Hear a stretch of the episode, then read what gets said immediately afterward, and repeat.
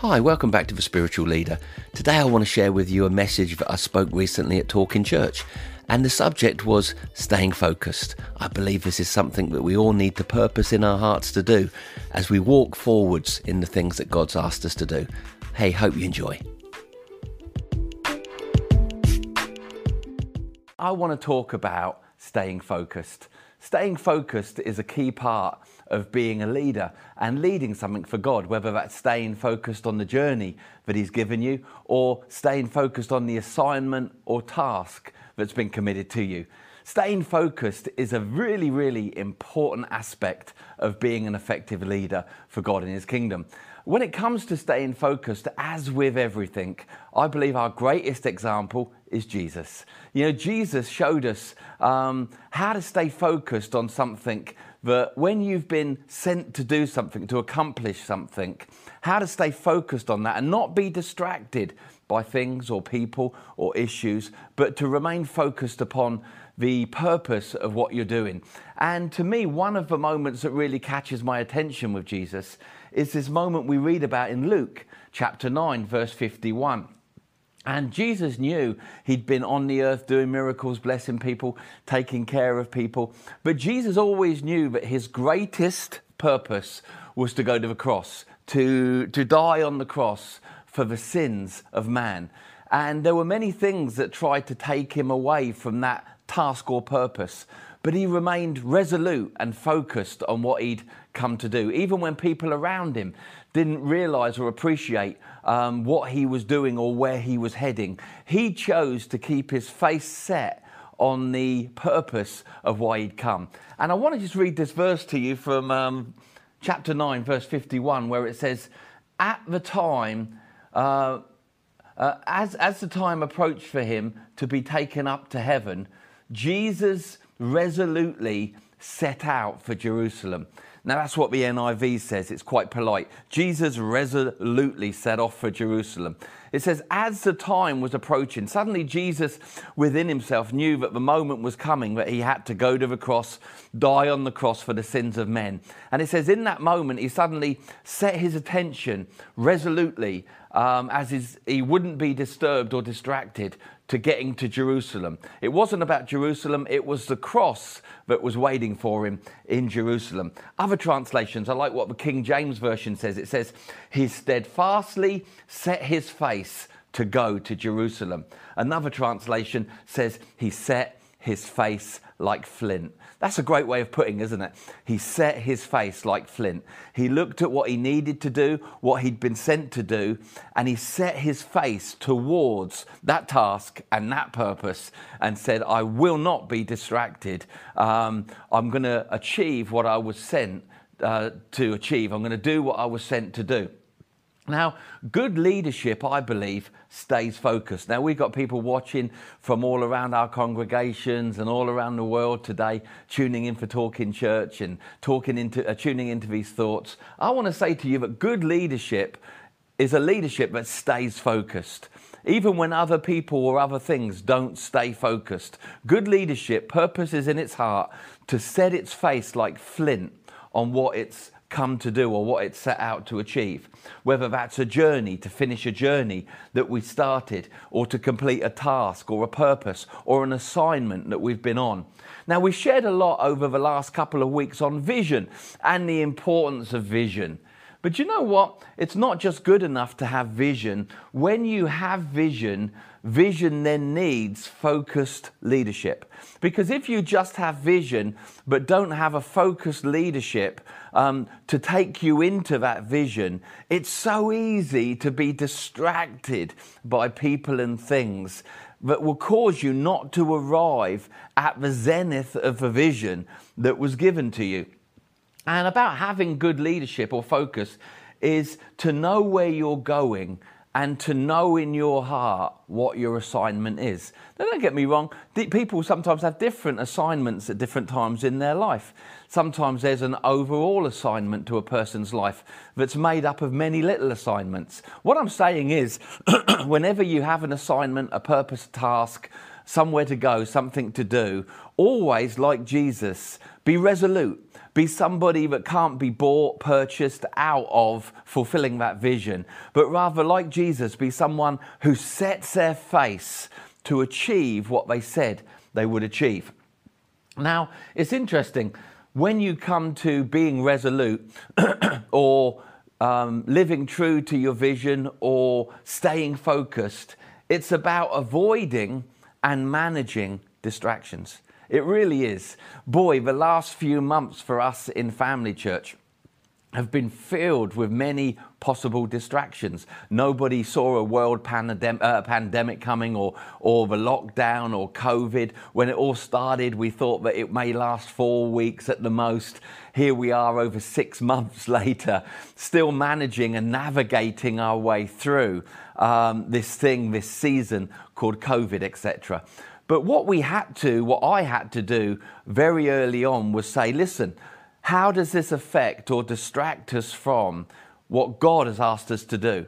Now, we weren't absent or short of vision coming into the lockdown, coming into this season called COVID or coronavirus. We weren't lacking vision. We knew, we set off in January, we knew that God wanted us to concentrate on small groups and the community life of Family Church. And also, the biggest thing that we were hearing was turn our eyes, lift our eyes to the harvest fields, that we had to be evangelistic, we had to be a soul winning church.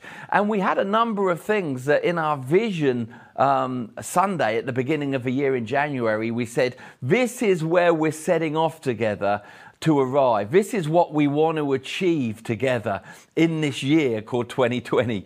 Again, we called the year 2020 a year of refocusing or correct vision. Little did we know the things that were coming. Many of the things that came have been um, just nothing short of distractions wanting to pull us away from what God has asked us to do.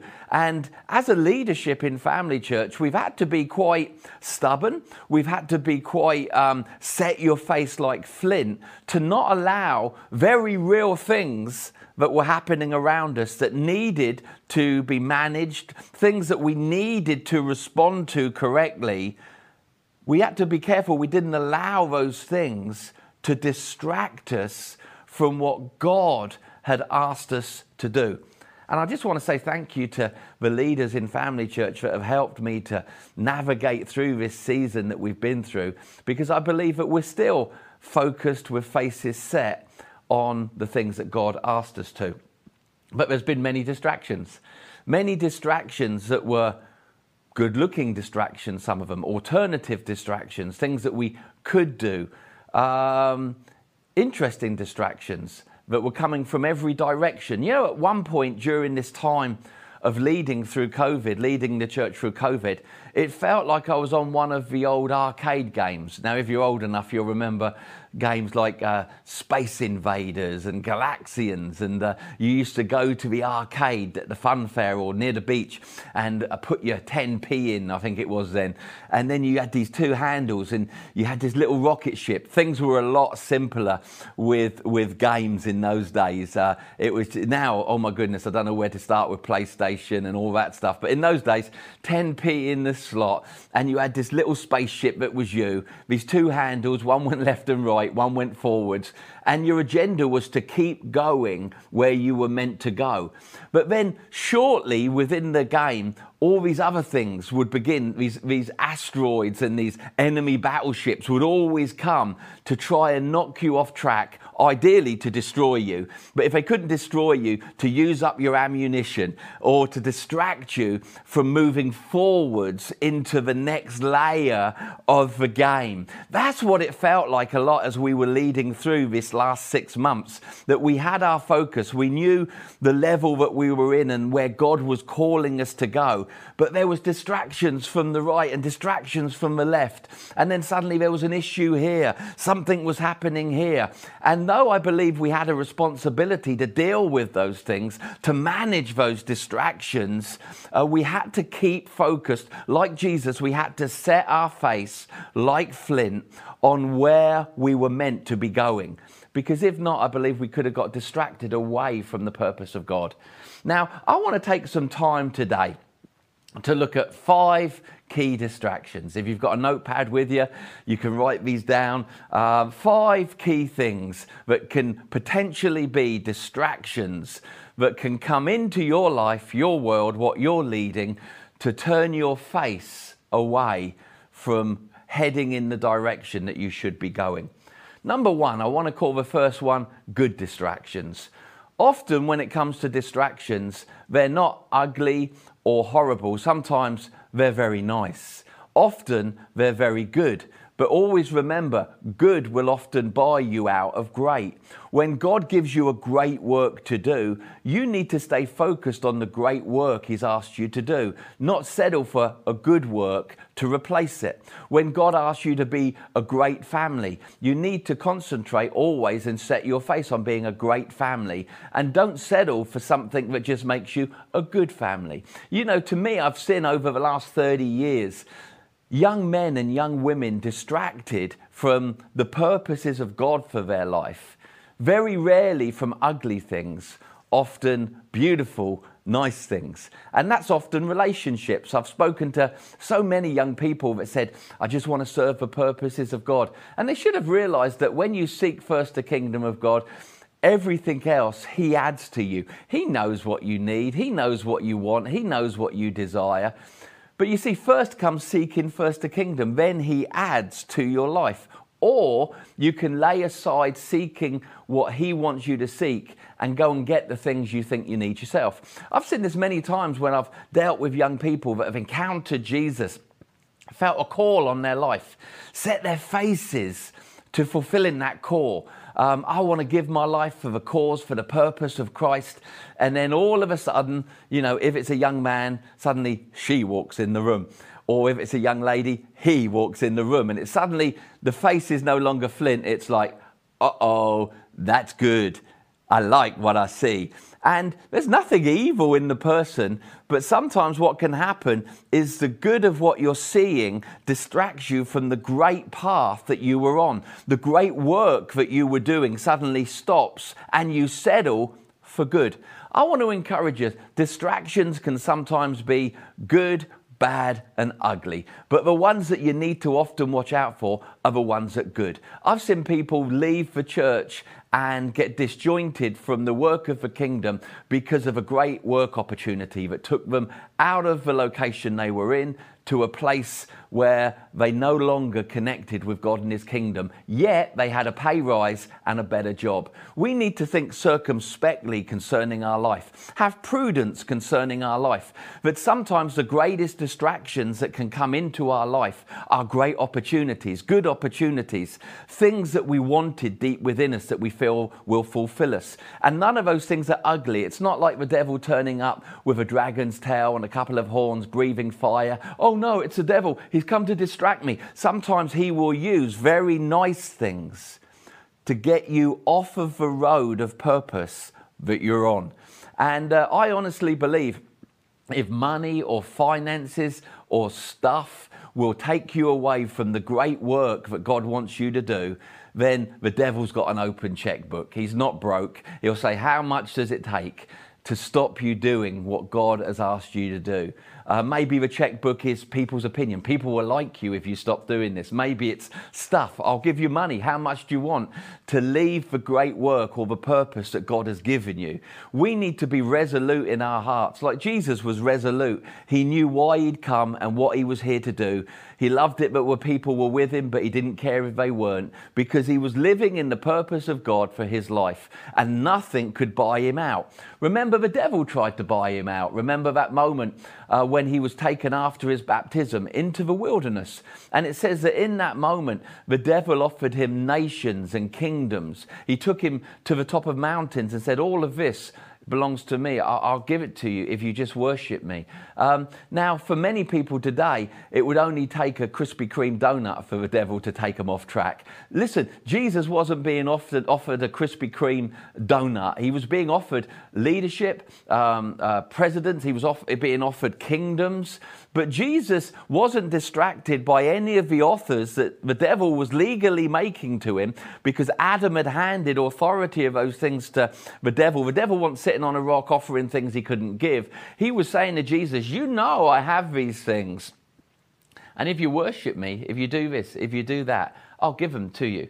But Jesus was resolute again. That's why I love the analogy of Jesus being our ultimate blueprint when it comes to staying focused. He said, Get behind me, devil. The word of God says, It is written, it is written, it is written. Because deep within Jesus, he knew that at the end of the journey, the other side of the cross, all that stuff would be his anyway. So he wasn't fooled by momentary teasing or, or, or, or, provoking. He said, No, no, I'm staying focused here. Devil, get behind me. So again, Watch out for good distractions. Sometimes there's bad distractions. Things happen and they come to take our attention. I understand that. But a lot of the times when I look over the last 30 years of my life, a lot of distractions that come are good, but they come to take you away from great. Don't settle for good, settle for great. Great is what God has asked you to do in the way He's asked you to do it. So, number two, small thinking. Whenever you've got a great work to do and God's given you something to do, or somebody's given you something to do, you have a vision, you have a task, you have a purpose, You've got to stay focused on that task. Now, whenever a vision or something comes from God, it's normally bigger than what we think we can do on our own. It's huger than what we think we can accomplish in our own strength. And that's good because if a vision God gives you doesn't scare you, it's probably not from God. We need to have big, scary, hairy visions that make us go, Whoa, God, if you're not in this, I don't know if we're going to make it through but you stay focused on that vision. But you see, when you're a big thinker, you've got to avoid small thinkers. Now, the problem that I have with small thinkers is their thinking is too small. Let me say that again. I love all people, but the problem I have with small thinkers, why I don't actually like to hang out too much with small thinkers, I love them, that's not the point, but I don't like to hang out with small thinkers because their thinking is too small. I sit there and talk about how we're going to change the world. They say how we're going to make it through the week. I don't want to think small. I don't want to step into their myopic way of thinking. I want them to join me in the vastness of this adventure that God has placed us on. So avoid small thinking whenever God gives you a great work to do, something He entrusts. Now, whatever God entrusts to you is a great work.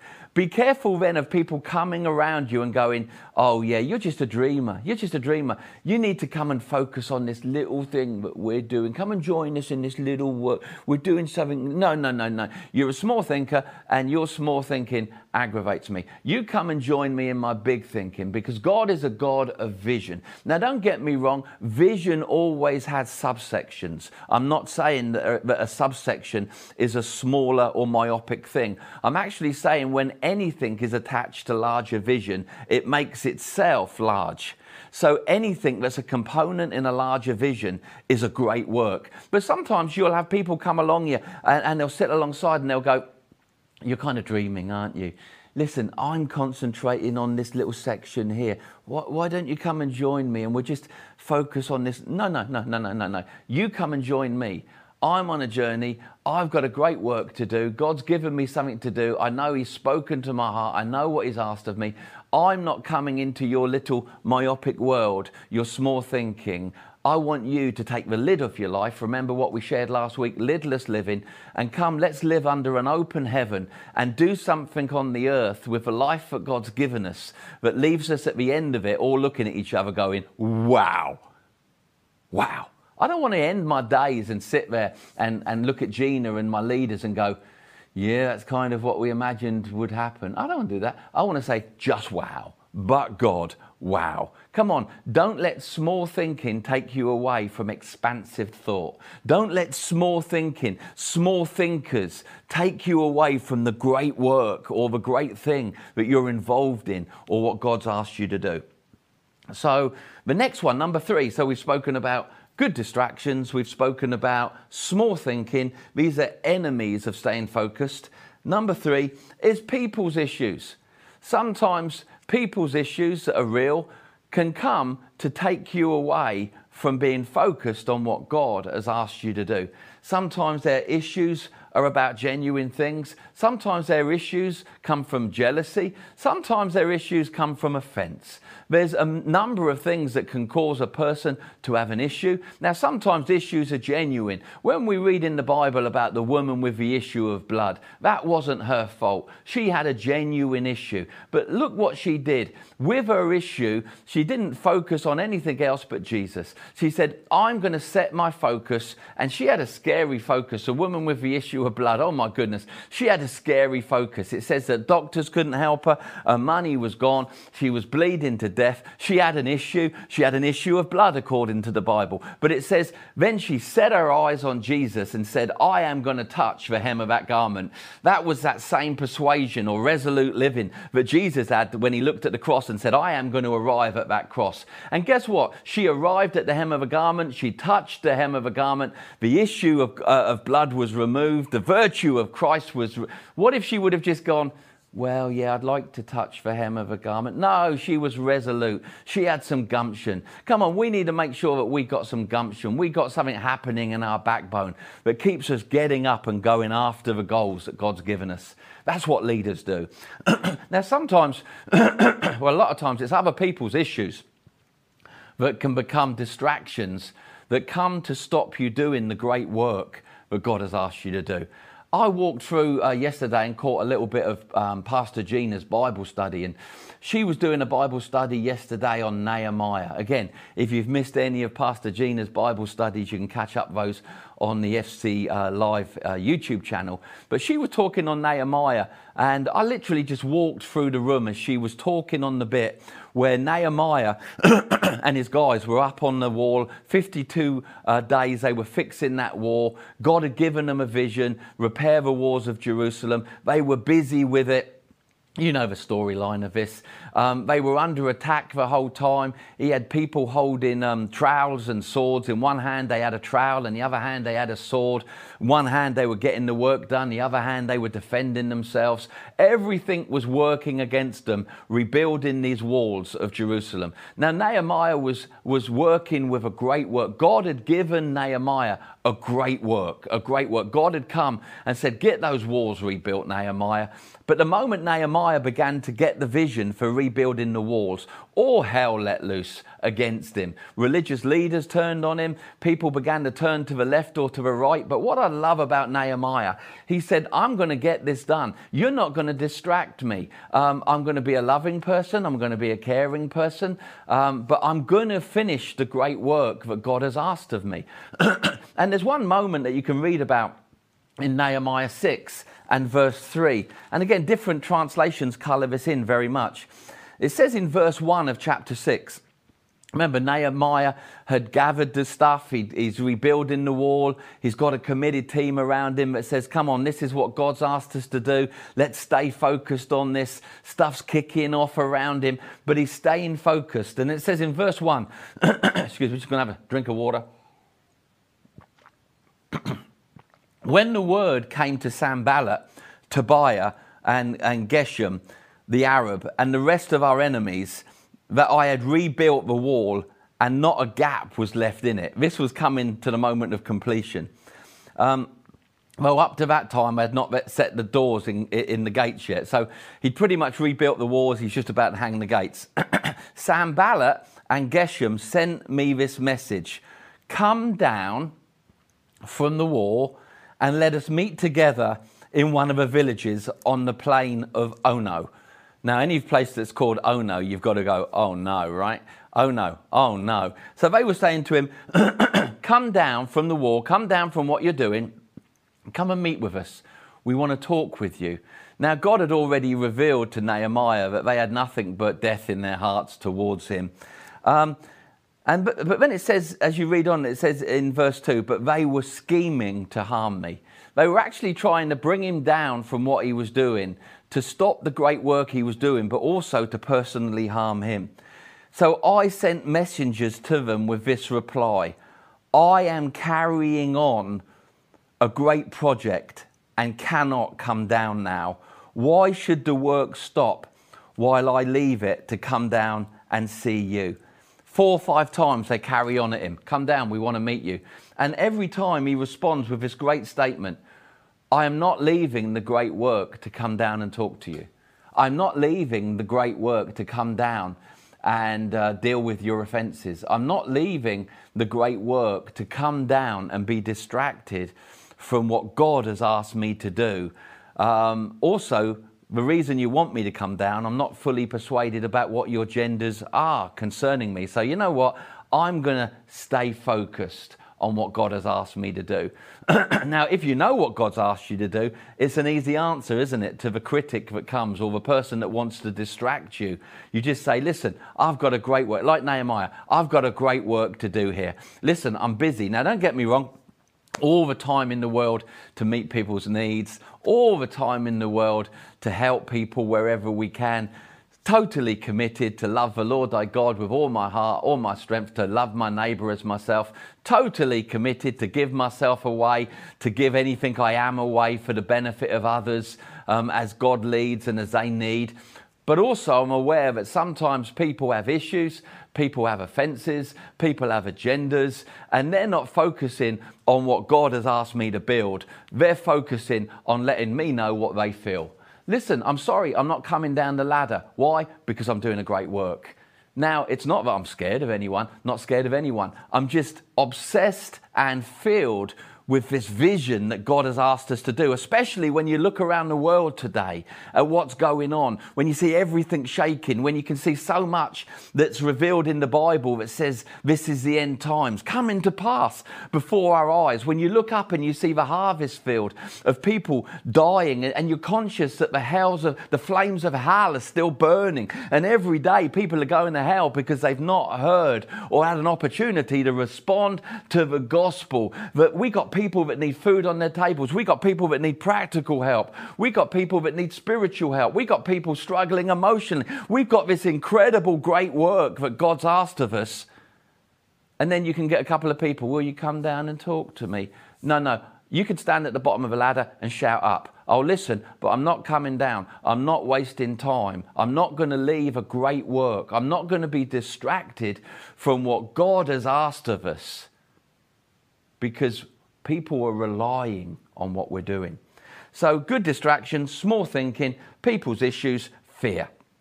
Fear's another classic. Whenever you've got a vision from God, whenever your leaders have given you a vision, whenever you've got a vision, a subvision, a vision related to the bigger vision, whenever you've got vision, often fear will come to distract you from the great work that you're doing. I love that terminology that Nehemiah uses when he says to Tobiah and the guys in Sanballat, listen, I'm not leaving this great work to deal with you.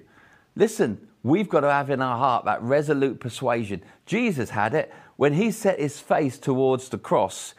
He had one distraction after another. Even if his, even his own disciples were saying to him, We're not going to let you die. We can't. They didn't realize his purpose was to die on the cross.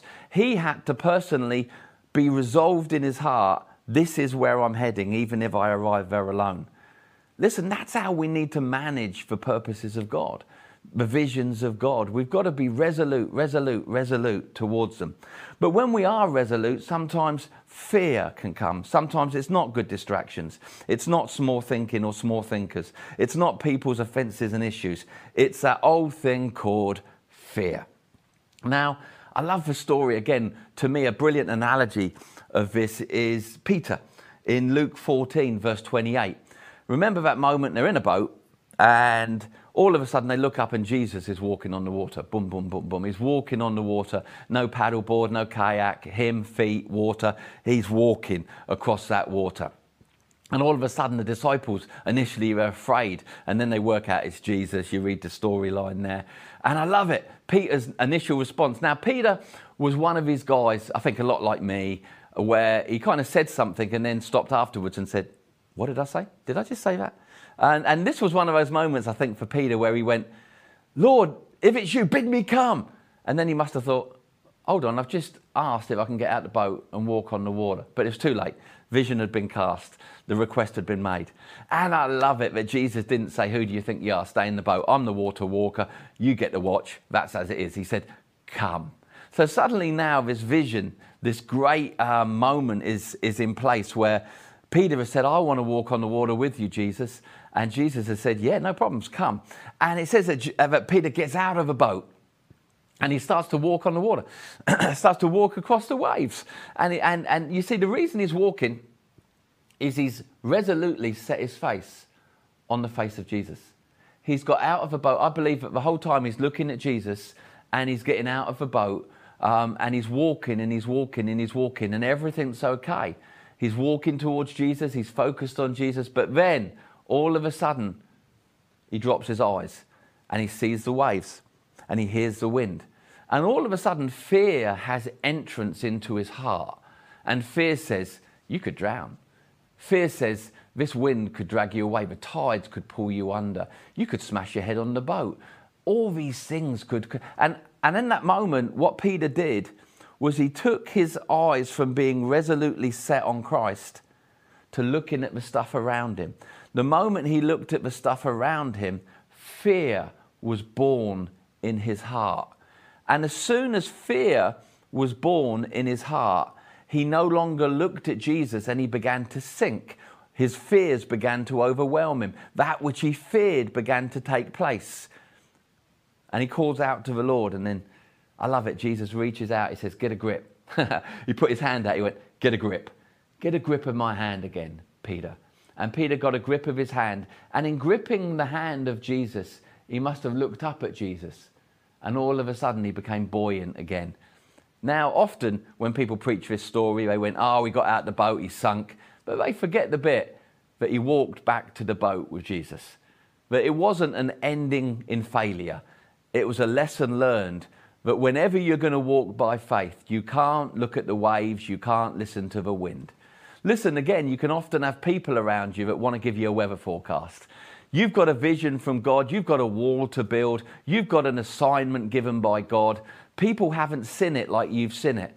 So they come around you if you allow them and they go, Oh, but what about the wind? What about the waves? You could go under. You know how deep it is. You know how strong. Oh, weather forecast tomorrow, going to be 36 mile an hour winds tomorrow. Now, again, what you've got to be able to do is not shut out the voice of wise counsel. The Bible says that there's safety and there's victory in the multitude of counselors. That's not many voices. It's having a people around you that you're accountable to, that their opinion um, moves you. You trust their opinion um, a relational approach to a council around you. Please, there's too many people out there that are totally unaccountable, just do things without asking anyone, don't even ask their pastors, let their pastors find out what they're doing later. Don't live like that. That's rubbish. You'll get hurt living like that. Be a person who's accountable, but don't be accountable to small thinkers. Don't be accountable to people that haven't heard what you've heard. Don't be accountable to people that don't get what you're getting or see what you're seeing. So, can you hear what I'm saying then? I'm not giving a license to live an unaccountable life. I'm just saying be selective of the council that's around you. You know, tonight um, I'm, I'm, meeting tonight with my elders in Family Church. Great guys, great great families. Love love the men and women that make up the elders of our church. And tonight I'm meeting with our elders, and it's not like rough business. No, it's spending time talking about the vision, the journey, what we're doing next. And I love that because there's an accountability within that. And when each of those men uh, or, women, that when, when each of those couples speak into me and Gina, we hear because we know their heart for God and their heart for us. But I don't stand on public stages like Facebook and social media and say, What do you think I should do, everybody? That, that's what an idiot would do.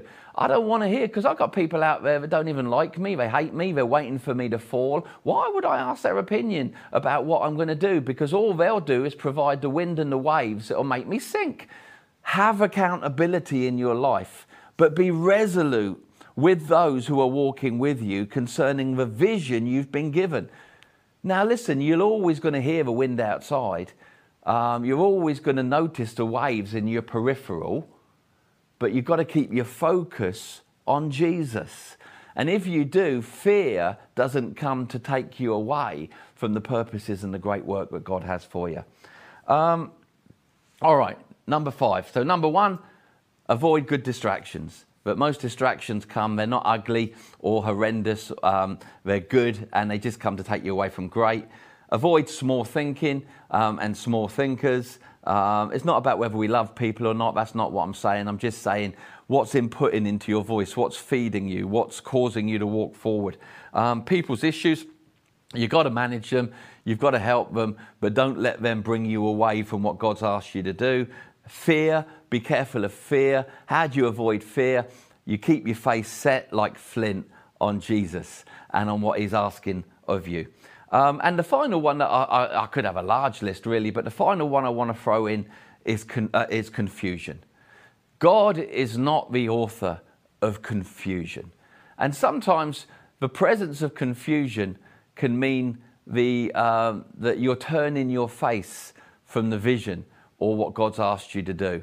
Because to me, when I remain resolute on what the Lord's asked me to do, there's no room for confusion in my life. I know the Bible reveals that God is not the author of confusion. So any confusion that comes into my world comes to distract me or to stop me seeing what lays ahead of me or the point that I'm aiming my life at in Christ. Um, sometimes can, confusion can come from a number of different ways. Sometimes uh, you can just wake up some mornings confused. I've done that. What I do is I go out and I walk and I start to pray. And it's amazing. Confusion can sometimes, when you don't know where it's coming from, can be like a fog and you're like, wow, I went to bed last night and everything was okay. Why am I waking up? And it's just kind of, that's more spiritual than what it is natural.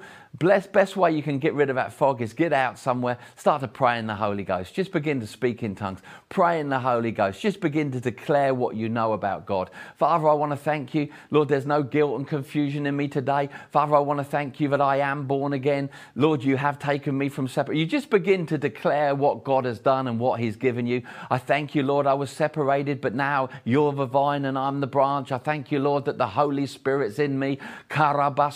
Kebeberianda. Suddenly, the spiritual wind of God begins to blow, and the fog of momentary confusion leaves.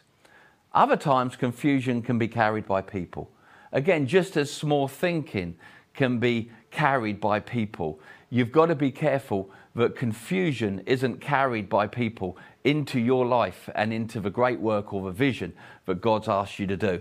Just because they're confused, it doesn't mean that you need to be confused. There's an incredible moment, again, making Jesus our reference from John 666. Oh my, John 666. John chapter 6, verse 66. And it's this moment, you see, at this moment, Jesus is again resolute. He's heading towards the cross.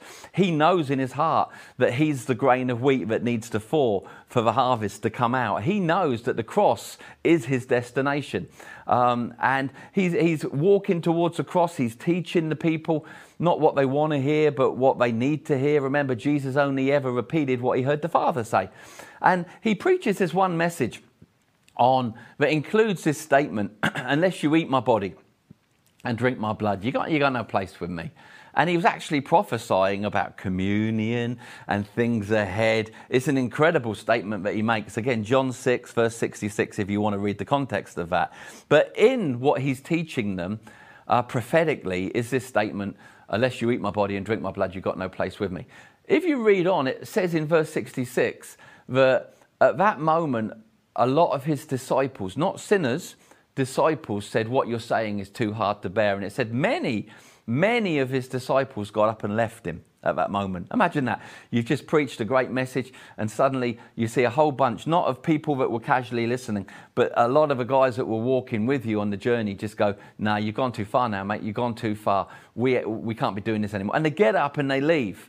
And so Jesus is, is there like, okay, well, I suppose they didn't like that message. But he wasn't worried because he knew that the message he was given was what the Father had asked him to speak. Now, Jesus was completely secure in his identity because he answered three questions that we all need to answer. We need to know where we came from, where we're going, and what we're here to do. Jesus lived within the triangle of those three thoughts. He knew where he'd come from, he knew what had been committed to him, he knew where he was going, but he also knew what he was on the earth to do. He didn't need people to give him direction. If they had, they would have made him, like we said on Sunday, somebody that had come to overthrow the Roman Empire. Jesus never uh, came to, to, to overthrow the Roman Empire, he came to deal with sin and save humanity. And so, in this moment, the disciples are packing their bags and they're shipping out. Um, and all of a sudden, some of his key team turn to him and say, Oh, Jesus, do you, do you think you should have said that? Jesus, uh, you, do you know what Jesus says? If you read it, he turns to him, he says, um, How about you? Are you going to? I love that resolute. That's not arrogant, that's not stubborn. That's a man persuaded with a vision that he'd asked people to join him on that they didn't understand. So you see, they were confused about his journey, he wasn't. They were trying to work out what he was doing when he knew what he was doing. And so they brought their confusion into his persuasion and said, Oh, Jesus, I'm not sure. Look, people are getting up and leaving. Do you want to quickly shout after them, Jesus? Sorry, missed it there. Come back, boys. Jesus said, How about you? You want to go too? He wasn't stubborn or arrogant. He knew what he was here to do, and he was willing to do it with those that wanted to do it with him. The rest, he loved them. It wasn't about love. He waved them goodbye, didn't have bitterness in his heart, didn't go to sleep that night going, Oh, I'll get them. No, no, he was fine with that. But he was persuaded and that his set faced, uh, his face was set on the vision that God had given him. Um, so sometimes we can do stuff and um, confusion can come from the people around us that don't understand fully what we've heard. What we've got to do is always be willing to help them to try and understand. Listen, let me just show you what God's showing me. Let me just show you the direction God's given me here. Um, you know, I don't believe there's any place for arrogance of, oh, well, you don't want to get lost. That's rubbish. We need to always communicate to try and keep as many people on the journey as we can. But we need to understand that we don't negotiate the journey. We don't negotiate vision. We don't negotiate the great work that God's asked us to do to keep people on the journey. All right? Jesus walked with a confidence. Those who are with me are with me. Lord, I've lost, he prays at the end, I've lost none of those that you gave me, Lord. And I believe I'm going to pray um, at the end of my vision, at the end of my days, Lord, I lost none of those that you gave me. Some people were on the journey for a bit, praise God. Some people were on the journey for a while, then they got to pray. But I've lost no one that you've given me, Lord. Now, when the disciples turned around to Jesus and said, oh, oh, oh, oh, what about this? And there was this confusion because they were like, what about us? What did he just do? This confusion came into the camp, but it wasn't in Jesus. Jesus turned to them and said, Listen, boys, if you want to go too, that, that's fine. That's cool. I'm going to carry on doing what God has asked me to do, building what God has asked me to build. You're welcome to stay with me, or if you feel you need to leave, you can leave too. Um, and then all of a sudden, the disciples respond, Yeah, great. Where can we go? You have the words of eternal life. They said, What you've told us, what we've known of you thus far, you know where you're going. And even in the bits we don't understand, we're staying with you. So, okay, so avoid good distractions, small thinking, people's issues, fear, and confusion. God's not the author of confusion. If it's a spiritual confusion, get on your knees, go out for a walk in the forest, pray in the Holy Ghost until the sun breaks through. If it's confusion that people are bringing into your life, deal with that and don't let people bring confusion into your life. Be obsessed and focused on the Father and His heart. And then, my last thing I want to say as we close today is then we can, as Paul said in 2 Timothy chapter 4, verse 7, we can say the words that he said when he finished um, his assignment. He said, I finished my race. I finished my race. I fought my fight and there now waits for me a crown, a crown of righteousness that God has for me. I believe that that's the inheritance of every spiritual leader. That one day we don't hear the Lord say, Well, you did good, didn't you? You started, but you didn't finish. And you did good until you quitted.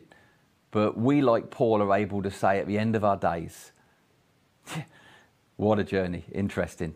Took some beatings there. Yeah, there were some sudden turns there and some curves there. But you know what? Through it all, because the Holy Spirit enabled me, I thought I fought my good fight. I won my boxing match. I finished my race. What God asked me, I'm not talking about Billy Graham's race, I'm not talking uh, about Yonggi Cho's race, I'm not talking about Smith Wigglesworth's race. That's, that was their race. I finished my race. And now there awaits for me a winner's crown. Now, the Bible says but one day we'll all cast our crowns at his feet. But isn't it a beautiful thought that for the life you choose to live for God on this earth, if you just remain faithful and true to do what is asked of you, the Bible says that there's a winner's crown that awaits for you. We as leaders need to be more obsessed with that leader's crown, that winner's crown, than momentary things that go around us or people that come and go. Come on, let's finish the race that God's given us to run. Let's win the fight He's given us to win. And let's tee ourselves up to one day be able to bow before the King and receive a crown for completing or finishing what He asked of us.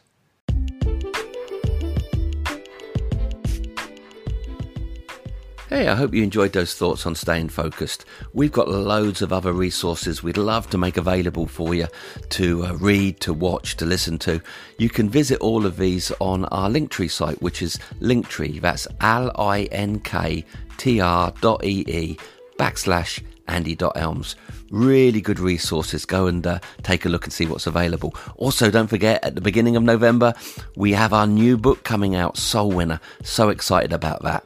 Okay, join me next week for The Spiritual Leader.